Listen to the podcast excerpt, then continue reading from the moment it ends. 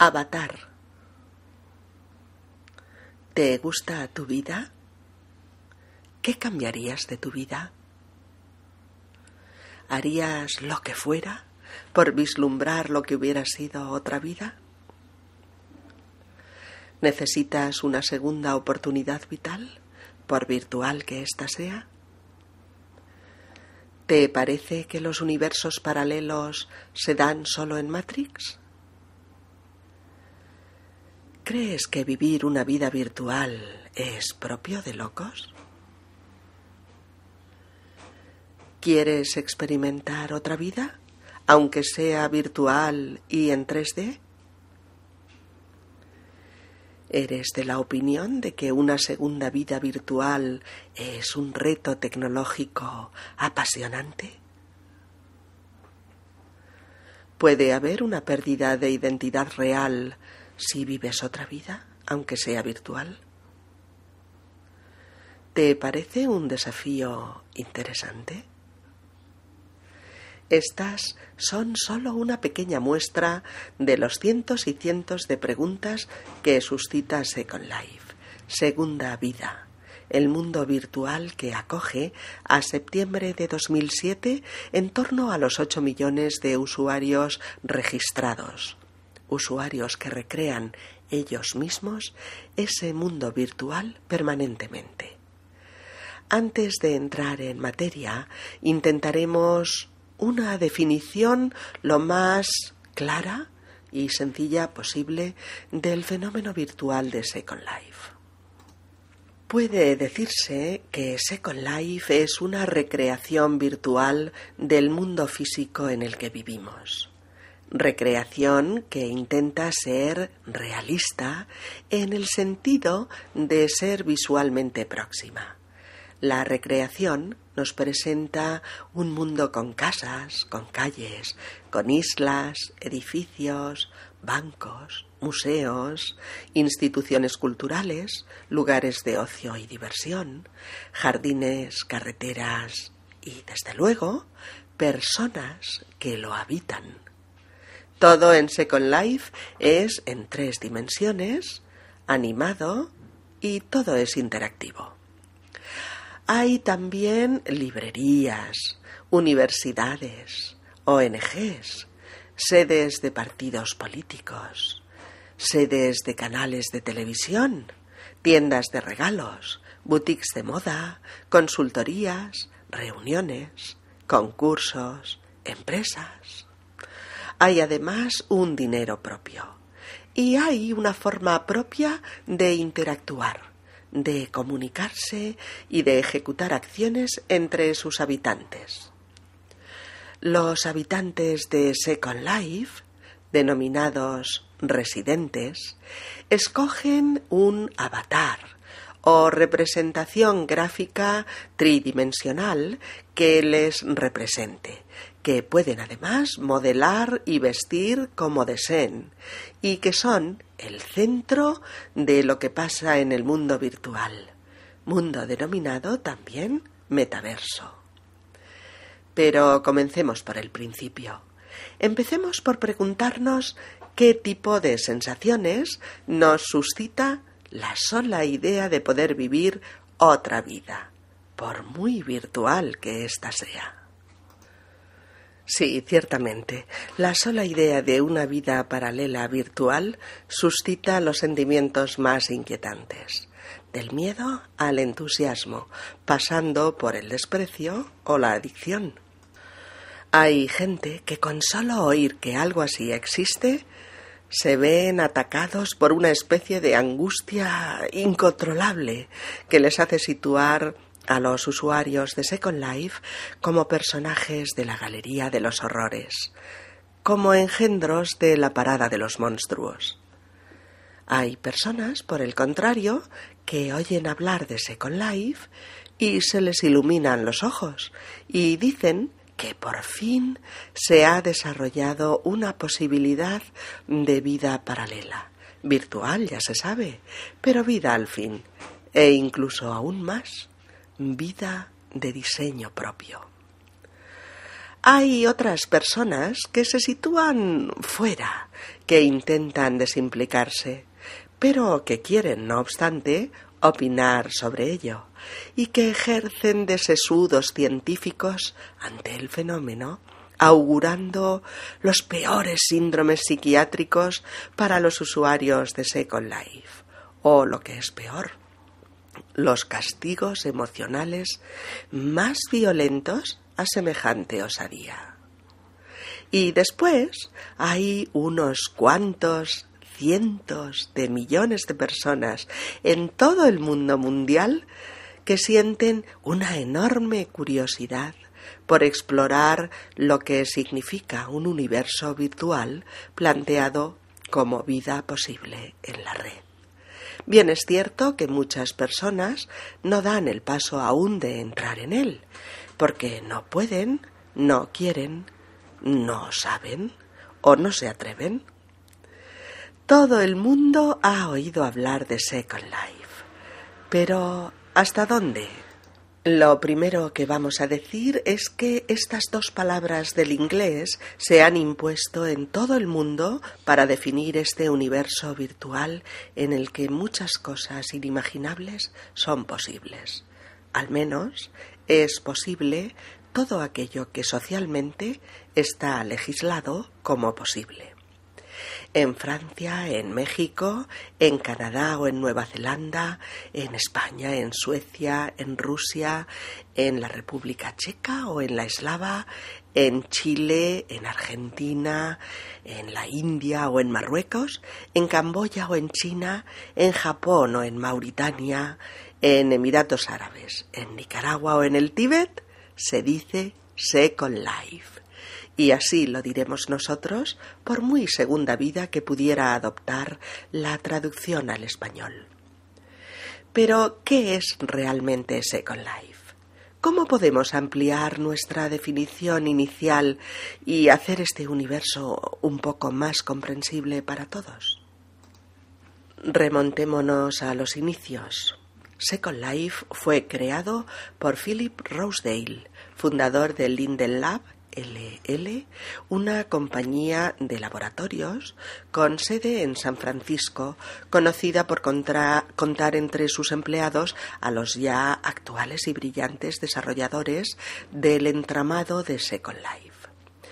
Philip Rosedale es conocido actualmente en Second Life como Philip Linden, el presidente. Second Life se fundó en 1999, hace ya ocho años, y es precisamente Philip Linden quien está al frente de las oficinas Linden en el 333 de Second Street, probablemente la calle más famosa de Second Life. Desde su creación, Second Life ha ido incrementando el número de usuarios que acceden a ella de forma espectacular, hasta llegar, como decíamos más arriba, a los 8 millones de usuarios registrados a mitad de 2007.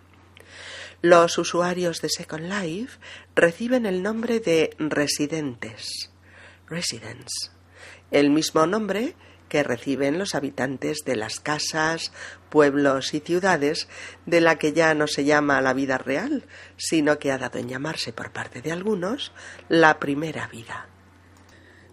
El nombre de residentes se creó pensando en la posibilidad de que muchos de los usuarios de Second Life llegaran a sentirse eh, propietarios, dueños de algo dentro de Second Life. Ser residente significa también tener una cuenta de registro, vaya o no a ser usada. LL Linden Lab tras años de investigaciones, tanto en software como en diseño, logran en 2003 que Second Life pueda ser presentada al público. Público que se siente de inmediato atraído por este fenómeno del que aún hoy en la actualidad no se conoce el alcance real. La atención y curiosidad en la comunidad virtual mundial se extiende por toda la red como un reguero de pólvora. En 2004, LL Linden Lab anuncia disponer de 8 millones de dólares para poner en marcha Second Life. Capital que les permite contratar a mucho más personal y hacer evolucionar extraordinariamente la tecnología dedicada a este mundo virtual del que todos afirman que podrá llegar a vivirse como un mundo paralelo. En 2005, Second Life tiene 50 empleados. Su expansión internacional es un fenómeno imparable. Anuncia entonces su intención de abrirse a usuarios internacionales empieza la aventura. Lo que empezó siendo Linden World se populariza por todo el planeta como Second Life. Los usuarios empiezan a crecer de forma sorprendente. Ocho millones en la actualidad, en crecimiento constante. El usuario entra en Second Life como propietario intelectual de todas sus creaciones, construcciones o diseños.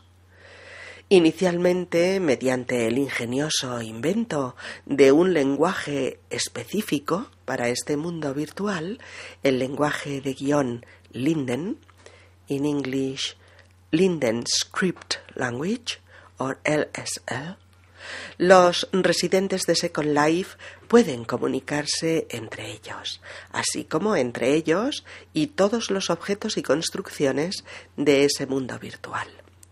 Parece ser que en estos momentos los avatares son ya representaciones parlantes, sonoras para entendernos, en la segunda vida. En Second Life eh, funciona una economía controlada, una economía construida ya como propia y específica del sitio, es decir, construida ya en el seno de Second Life y basada en una unidad monetaria llamada el dólar Linden o el Linden a secas, en English Linden Dollar, que permite a los residentes comprar o vender artículos que ellos mismos han creado no está planteada como una economía mm, salvaje o descontrolada. Antes, al contrario, Laboratorios Linden controlan la economía de Second Life en el sentido de prevenir cualquier fenómeno económico, inflacionista o similar que pudiera llegar a producir el descalabro del Linden.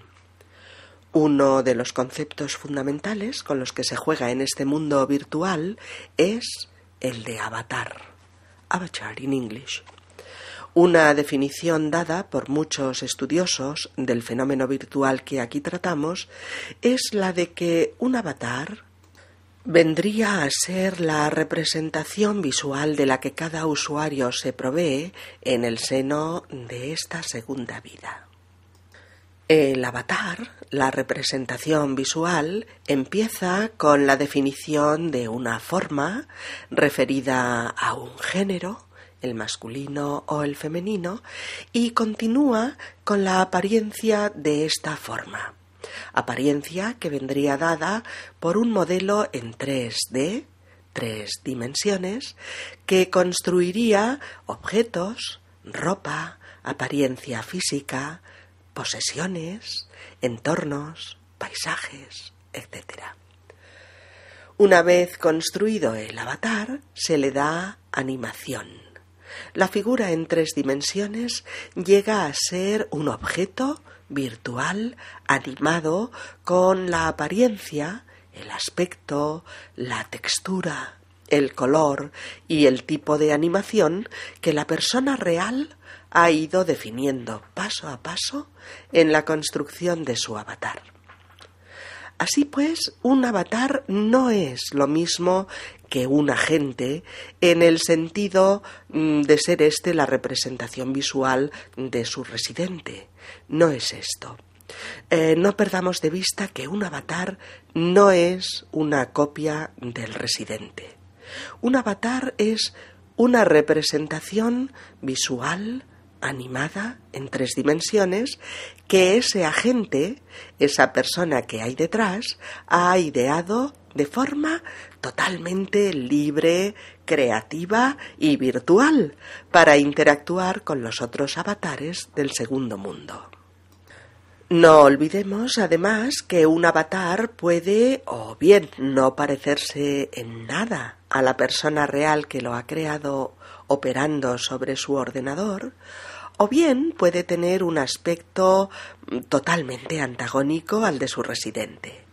Añadamos además que el avatar puede adoptar atributos no reales, como en el caso de integrar los poderes de un superhéroe, las alas de un ángel, las prolongaciones eh, corporales de tipo ciber o similares. Todo el mundo está muy preocupado por encontrar la definición más ajustada para lo que ocurre en Second Life. Hay gente que considera que Second Life es un chat perfeccionado gracias a los avatares en 3D animados que lo pueblan. Creen que el objetivo final es el de relacionarte con otras personas, hablar con ellas, establecer relaciones, conocer personas afines o no a ti, pero que puedan aportarte otros puntos de vista, otras vivencias, otros mundos, otras experiencias. Un chat, en definitiva, perfeccionado, dicen algunos. Otros creen que en este universo virtual puedes acercarte a los otros como nunca lo has hecho antes sin cortapisas, sin timidez. Puedes ayudar a hacer cosas, puedes preguntar dudas, plantear dificultades o resolvérselas a quien te pregunta a ti. Otros creen que es el terreno de la fantasía ilimitada, el mundo que te ofrece vivir vidas que nunca viviste, experimentar con posibilidades que nunca se te presentaron ocupar personajes que tu vida real no te permitió, expresar deseos que nunca pudiste expresar, cumplir fantasías que sólo estuvieron en tu mente. La lista sería interminable. Creen que es el mundo de las segundas oportunidades. Pero además, otros ven sobre todo que puedes romper las cadenas de lo posible. Puedes construirte tu casa en el cielo, trasladarte aquí y allá volando, viajar constantemente a lugares de película y, de nuevo, diseñar un personaje virtual contra toda limitación. Construir tu avatar con poderes de superhéroe, con alas para volar, con los millones de euros que la vida nunca puso a tu disposición, con capacidades artísticas con las que siempre habías soñado, con todos los partners que tu fidelidad y tu ética nunca te permitieron. Hay que repetir de nuevo que las posibilidades son interminables y que los límites no están en este entorno virtual, sino en tu propia imaginación. Otros quisieran poder entrar en Second Life como meros observadores de la conducta humana nacida de la fantasía y observar este colosal escenario de pasiones, relaciones e interacciones para establecer revolucionarias hipótesis en el terreno de la comunicación, de la psicología, de la antropología o de la filosofía. Algunos de los aspectos que más atraen de Second Life son las relaciones amorosas y o sexuales entre avatares que se encuentran. Al igual que en los chats, hay mucha gente que busca afecto, que busca amor, que busca compañero o compañera, que busca relaciones ocasionales o que busca experimentar con el sexo. Pero si es el reino de la permisividad, Muchos de vosotros os estaréis preguntando quién establece los límites en Second Life. ¿Cómo se definen estos límites? ¿Y cuál es el procedimiento para hacer que se respeten? Tanto los aspectos relativos a las transacciones financieras como los relativos a relaciones interpersonales han provocado el nacimiento y desarrollo de una ética intravirtual en base a la que hay una tipificación de ciertas actividades como delito. Cualquier delito cometido en el mundo virtual de Second Life es también delito en la realidad si un juez establece que lo es. La legislación de muchos países es clara y tajante a este respecto y no deja dudas a lo que pudiera ser objeto de delito en Second Life. No hay vacíos legales, no hay tierras de nadie donde delinquir. Delitos como la pederastia o el blanqueo de capitales o los daños al honor o la agresión a la propiedad privada o similar podrían ser demandados y podrían hacer que un juez dictaminase prisión para su autor, para su autor real, para la persona que hay tras el avatar, quede bien entendido. Este aspecto es importante y hay que entenderlo con claridad. Una condena judicial recaería sobre la persona real que sostiene el avatar delictivo y que ejecuta el delito virtual operando realmente tras su ordenador. En este mundo virtual, cuyos ocho millones de usuarios residentes pertenecen a países, razas, lenguas, sexos y clases sociales diferentes, se juegan una serie de reglas básicas intocables. Y todas tienen que ver con la aceptación de normas sociales derivadas de la organización social de la vida real. Second Life se está constituyendo hasta tal punto en una segunda vida que está dando cobijo a todo tipo de actividades sociales, culturales, artísticas, empresariales, económicas, etc., como las que se llevan a cabo en la primera vida, en nuestra vida real. Ha habido, por ejemplo, en marzo de 2007 la primera muestra de cortometrajes españoles con el soporte técnico de la empresa de servidores Stream que ha permitido el visionado de los cortos. En Second Life hay ya cientos y cientos de avatares también de lugares emblemáticos. Réplica o no del original son representaciones visuales, avatares, de lugares famosos y relevantes de todo el planeta desde la bodeguita de en medio de La Habana hasta una playa ibicenca con club propio, donde se producen multitud de eventos y encuentros en español, pasando por un instituto Cervantes, por la sede virtual de la agencia de noticias Reuters, por la Universidad Autónoma Politécnica de Madrid, sedes de, de sedes virtuales, perdón, de partidos políticos, de periódicos, de cadenas de televisión, de grandes y famosas empresas globales, eh, de grandes casas de moda, en fin, está todo representado en Second Life.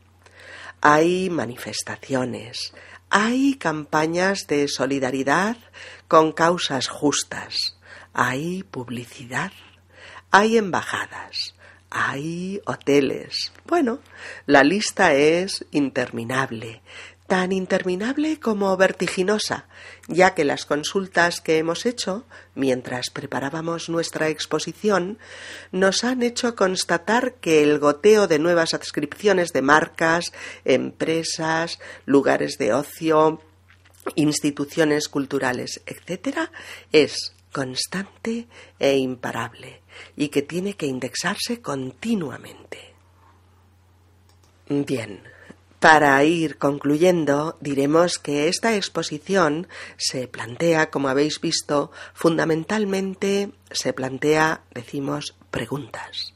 Preguntas que nos hagan pensar en lo que puede ser un fenómeno virtual como el de Second Life y querríamos acabar este nuestro resumen sobre nuestra exposición, pues como la iniciábamos, con una serie de pensamientos en forma de interrogantes, sobre los que cada quien construirá su propia opinión sobre lo que aquí hemos tratado. Una vida virtual paralela que muchos están ya diseñando, viviendo y, a lo que parece, disfrutando y de la que, al parecer también, muchos más querrán formar parte en el futuro. Por eso nos planteamos ¿Es Second Life la tierra prometida para algunos? Es el lugar donde podemos liberarnos de la esclavitud corporal y emocional a la que nos somete nuestro cuerpo y nuestras servidumbres terrenales. ¿Estamos necesitados de un lugar en el que vivir una libertad aparentemente sin límites, aunque sea mediante un avatar ficticio? ¿Es Second Life la utopía que marcará un punto de inflexión histórico en el uso de la tecnología? ¿Plantea cualquiera de estas preguntas una mística imposible sobre un lugar de realidades imposibles? ¿Está abocada esta presunta segunda vida a los males, conflictos y perversiones de la primera? ¿Le darán cabida a los antisistema en Second Life? ¿No sería mejor dejarse de cábalas y construirse un magnífico avatar para pasarlo en grande en Second Life?